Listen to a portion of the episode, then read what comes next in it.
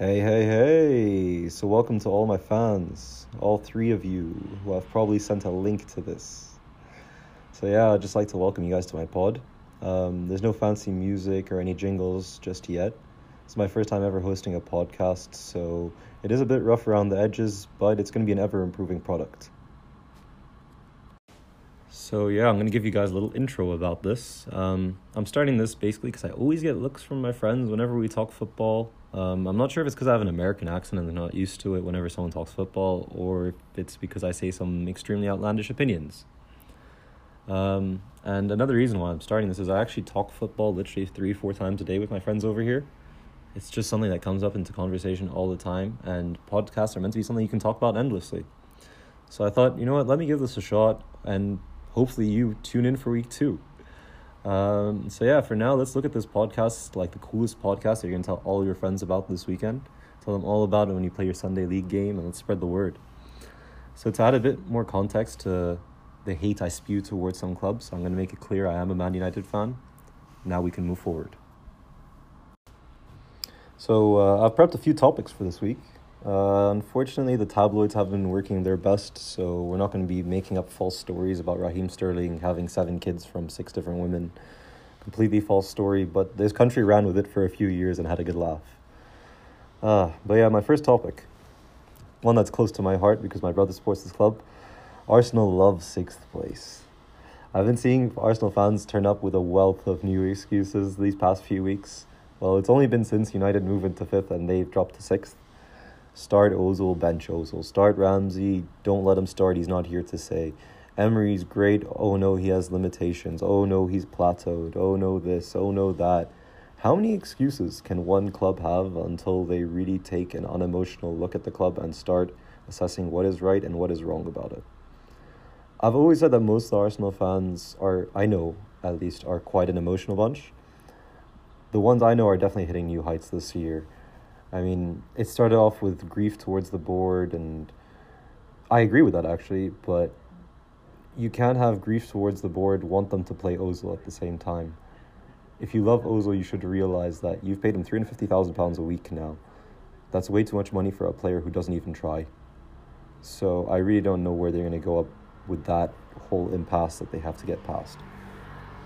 Um, yeah, but I've been seeing my fair share of Arsenal fans at my midweek games and stuff. They all seem to be really up in the air. I mean, the last around two weeks ago, all my Arsenal mates were really unhappy with the board, with the club. Oh no, Emery doesn't have money. But then again, when United played them in the FA Cup, they were all racing to get a ticket. You can't be saying, I hate the board to this degree, I hate this to that degree, yet you're still willing to spend money at the club when they're not spending money on the club. um, the tickets for Arsenal games are just so ludicrous right now. I don't even know the exact figure of how much they are, but they're the highest season t- they're the highest season ticket price in the country. And then also couple that with the fact that everyone I know is still buying club gear. So if you need to decide where you are. If you're buying all that stuff, you clearly have no problem with the board because you're giving them more money that they're just going to pocket. So you need to figure out where you stand. For example, um, all of those who were so unhappy with Arsenal just a few weeks ago, they're over the moon again. They signed Suarez, Denis Suarez, that is, not Luis. Don't get excited. Um, and that's pretty much what the club do not need. Some new foreign player with silky hair, a bunch of skills, ex Barcelona, the favorite trait that anyone always says ex Barcelona, ex Barcelona. It doesn't mean he's going to be world class if they're moving you on, they're not certain of what you have. Um, but yeah, this was just so textbook Arsenal. Silky hair, few skills. Let's sign him. And of course, it's going to keep the ham the fans very happy in the short term. But I don't think the fans are really realizing their club is slipping further and further away into the board's hands. All right, now we've got another hot take. That's this is going to stop those Arsenal fans from like throwing their panties in a bunch or just getting disgustingly angry at what I'm saying. But don't worry, I'm coming to pick on your local rivals, so you don't have to stress too much. It's the Wembley Woe Kings, the modern day hipster club. They don't spend much, they keep competing. There's only one club, and I think we all know who this is. It's Tottenham Hotspur. they've now come to the recent point that the manager is saying that it is more important for them to get top four rather than win certain cups that were mentioned. I don't know how much I disagree with that. I mean, I remember someone I know telling me, "Oh, United fans must hate hearing that kind of stuff since he's pipped for the job." I don't know how much that makes me angry. I mean, United and Spurs are two very, very, very different ecosystems. I mean, United are well established, so many trophies over the decades, biggest club of the past, I'd say 30 years probably, at least in England. But then when you look at Spurs, saying fourth is better than a cup makes complete sense in a growth perspective. If we're looking at the prospects of growth, you want to get into fourth and make that money in order to, for your club to excel. You want to make signings, you want to excel. Think of it on the most basic of levels. As a signing, as a fan, during the summer, you get really bored. So, what do you need during summer? You want some exciting signings, okay? Winning the Carabao and FA Cup is not going to get you any exciting signings. You'll be lucky if you even get a youth academy who gets promoted with that kind of money. That is an exaggeration, but I hope you do get my point on that. Um, but yeah, I've always thought that in general, it must be pretty stressful to be a football fan. I mean, everyone knows that. Well, I was, I'm a United fan, so as a child, it was not stressful.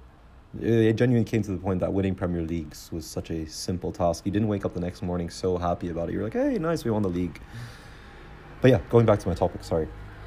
I don't think anything really compares in terms of football fan stress to what Tottenham Hotspur fans have gone through.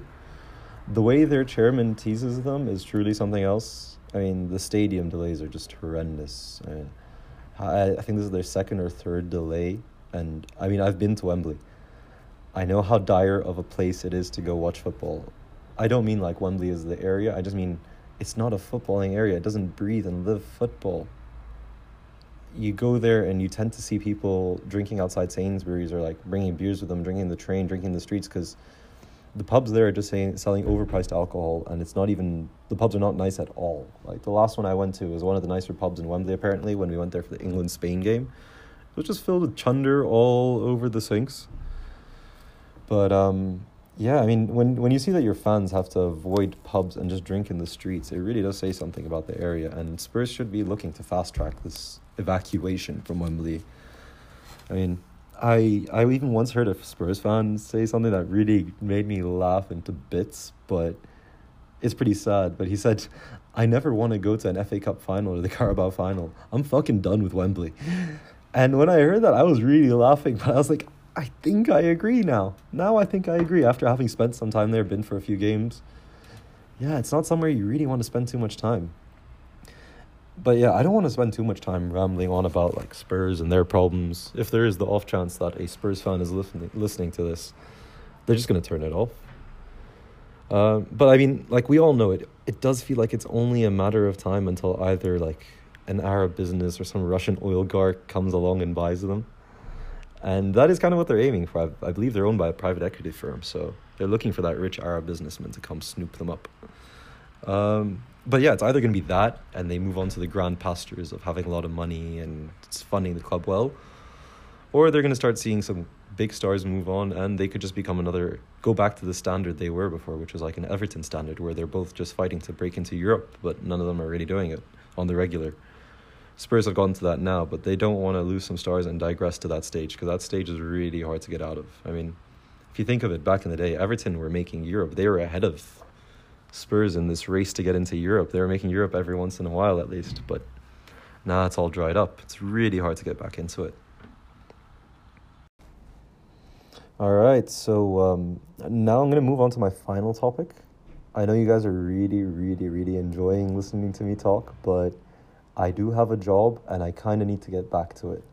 So yeah, I think for the future weeks, I'm going to try and get some alternate guests just to give us some some nice dialogue, just another person to speak about like they all all my friends support other clubs. They all have quite an interesting knowledge regarding football. We all have quite interesting takes. They're not always the most serious, but we're just here for conversation and dialogue.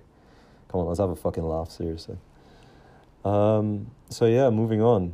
Final topic, one of the most important, the bin dippers.